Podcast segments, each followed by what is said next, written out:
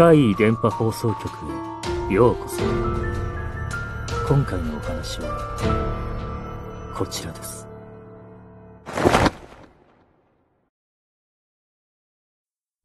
月命日。もう何十年も前、大学3年生の夏でした。僕が入っていたサークルは、ボランティア的なことをよくやっていて、夏にキャンプに行く人たちの引率や手伝いをするっていう行事があったんですよ。朝に一旦大学に集まってから出発する予定で、僕は大学近くに下宿という形で、寮のような家に学生たち数人で住んでいましたから、そこは楽だったんです。でも、当時付き合っていた彼女も、僕と同じ大学のサークルに所属していて、彼女は大学から結構離れた場所にある実家から通っていたんです。それだと色々大変かなと思い、前日に僕らが住む下宿に前乗りのような形で泊まって、翌朝一緒に出発しようということになりました。ただ、彼女はキャンプ前日にも地元でバイトを入れてしまっていたので、僕が車で迎えに行くことにしました。バイト先で仕事が終わった彼女をそのまま拾って、僕たちは下宿を目指して車を走らせました。夜中ということもあり、車や人通りの少ない道を行けば、かなり時間を短縮できるはず。その時選んだ道は、信号や街灯もほとんどなく、寂しいところでした。大きな橋がいくつかかかっていて、その下を通り抜けるような形です。今でこそ工業地帯みたいになって明かりもそこそこありますが、あの当時は本当に何もなかったんですよ。車道とガードレールのみ。ちゃんとした歩道はなく、ガードレールの外側には雑草が生い茂っていて、どんな場所なのか、どこまで続いているのか全然わからない。特に夜だと全く何も見えません。こんな場所でしたから、車の通りはほとんどなくても、あまりスピードを出すわけにもいかず、それでも他の道よりは早く下宿に到着できたと思います。その道中、もうかなり大学方面に近づいた頃、前方に人が見えました。僕はただ単に歩行者がいるなぁと思って少し速度を落として通り過ぎましたが、道路は左側通行で右ハンドルの車。左側にいる歩行者は、僕より助手席に乗っていた彼女の方がよく見えます。あの時、僕はまあ調子に乗って、運転しながら隣にいる彼女と肩を組んでたんです。歩行者を追い越す瞬間、彼女の肩がビクッとしました。どうしたのか尋ねると、彼女は、おかしいよ、と言うんです。何がおかしいと言うんだろう。正直、運転していた僕は、白っぽい服を着た女性がいるなぁ、くらいにしか認識していませんでした。でも考えてみれば確かにおかしいですよね。もう深夜の2時くらいだったと思います。そんな時間に、こんな寂しい場所に女性が一人でいるなんて。僕よりはっきり見た彼女が言うには、若い女性で一点を見つめて立っていたようです。そうです。歩いていなかったんです。しかも、ガードレールの外側の草が生い茂っているところにいたんですよ。どうしてもこの道を歩かなきゃいけないなら、整備されている車道しか歩けないと思うんですけど。僕と彼女は、今の人は何だったんだろう。もしかして、自殺しようとしている人かも。とか、いろいろ話しましたが、怖いのでやめようということになって、そのまま下宿に向かいました。翌日、予定通りみんなでキャンプに行って、特に何事もなく無事に帰ってきました。もうすっかりあの女性のことは忘れていました。ですが、そこから1ヶ月後、僕は下宿で寝ていると、金縛りに会いました。確か人生初の金縛り体験でした。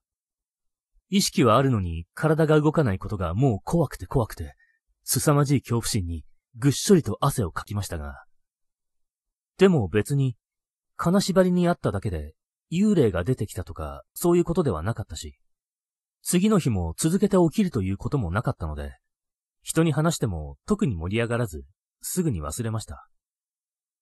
それからしばらくは普通に暮らしてて、また、金縛りに会いました。前回同様、すごい恐怖心が襲ってきましたが、それ以上は何も起こりません。でも、なぜか思い出してしまったんです。2ヶ月前のあの夜、彼女と車で奇妙な女性を見たことを。気になって、金縛りのことを彼女に話したんですよ。すると彼女、めちゃくちゃビビってるんです。やっぱりおかしいよって。だって、前に金縛りにあったのって、1ヶ月前でしょ同じ日だよ。そのさらに1ヶ月前って言うと、そうです。僕と彼女が、車であの不可解な女性を見たのが7月。僕が最初に金縛りにあったのが8月。今回が9月。全部、同じ日です。ちょうど1ヶ月後。これは絶対何かある。あの時の女性が関係しているのか。幸い彼女の方は金縛りも何もなかったようですが、これはまた来月、僕の身に何かが起きる。そう考えると怖くて怖くて。でも知りたくて。僕たちは7月のあの日、何か事件や事故はなかったのかを調べ始めました。まだインターネットも普及していなかったので、主に図書館で、地元の記事を中心に探しました。ですが、該当する記事はなかなか見つからず、諦めかけていたある日、ようやく見つけました。7月じゃなかったんですよ。さらに1ヶ月前の6月だったんです。6月の同じ日に、一人の女子学生が自殺をしたという記事。その女性が身を投げたのは、あの道路にかかっている橋の上でした。つまり女子学生が身を投げた1ヶ月後、その現場を通った僕たちの前に現れたということになります。現場の橋から女性を見た場所までは約100メートルでした。今思い返してもやっぱりおかしいんですよね。以前同じ道路で、夜にライトをつけていない自転車とすれ違った時、本当に直前でしか認識できなくて、あわや、という危険な状況もありました。たとえ白い服とはいえ、何の明かりも持っていない女性のことを、あの時の僕は、かなり遠くから認識できていたんです。さて、あの女性のことが分かったところで、僕は母の知り合いのある神主さんを頼りました。以前こちらでも話しました。心霊スポットに行った友達のへそから、ってあの話。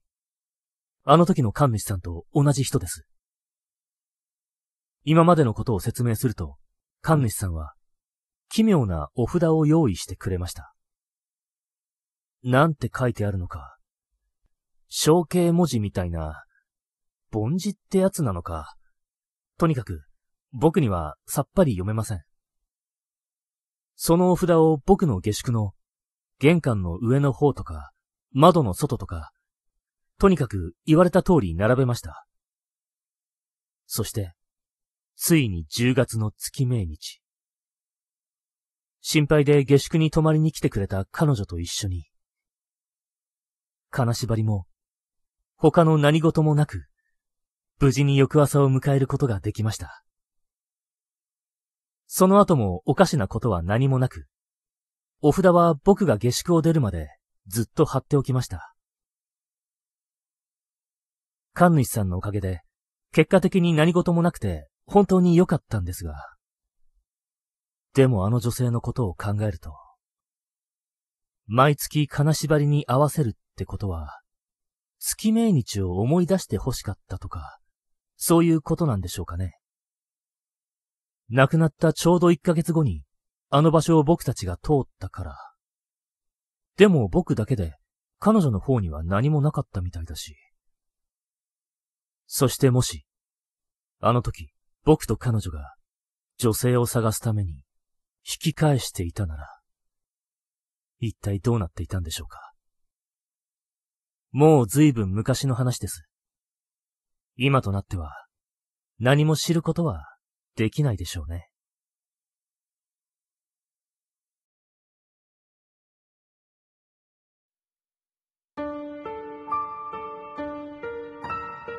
いかがでしたか？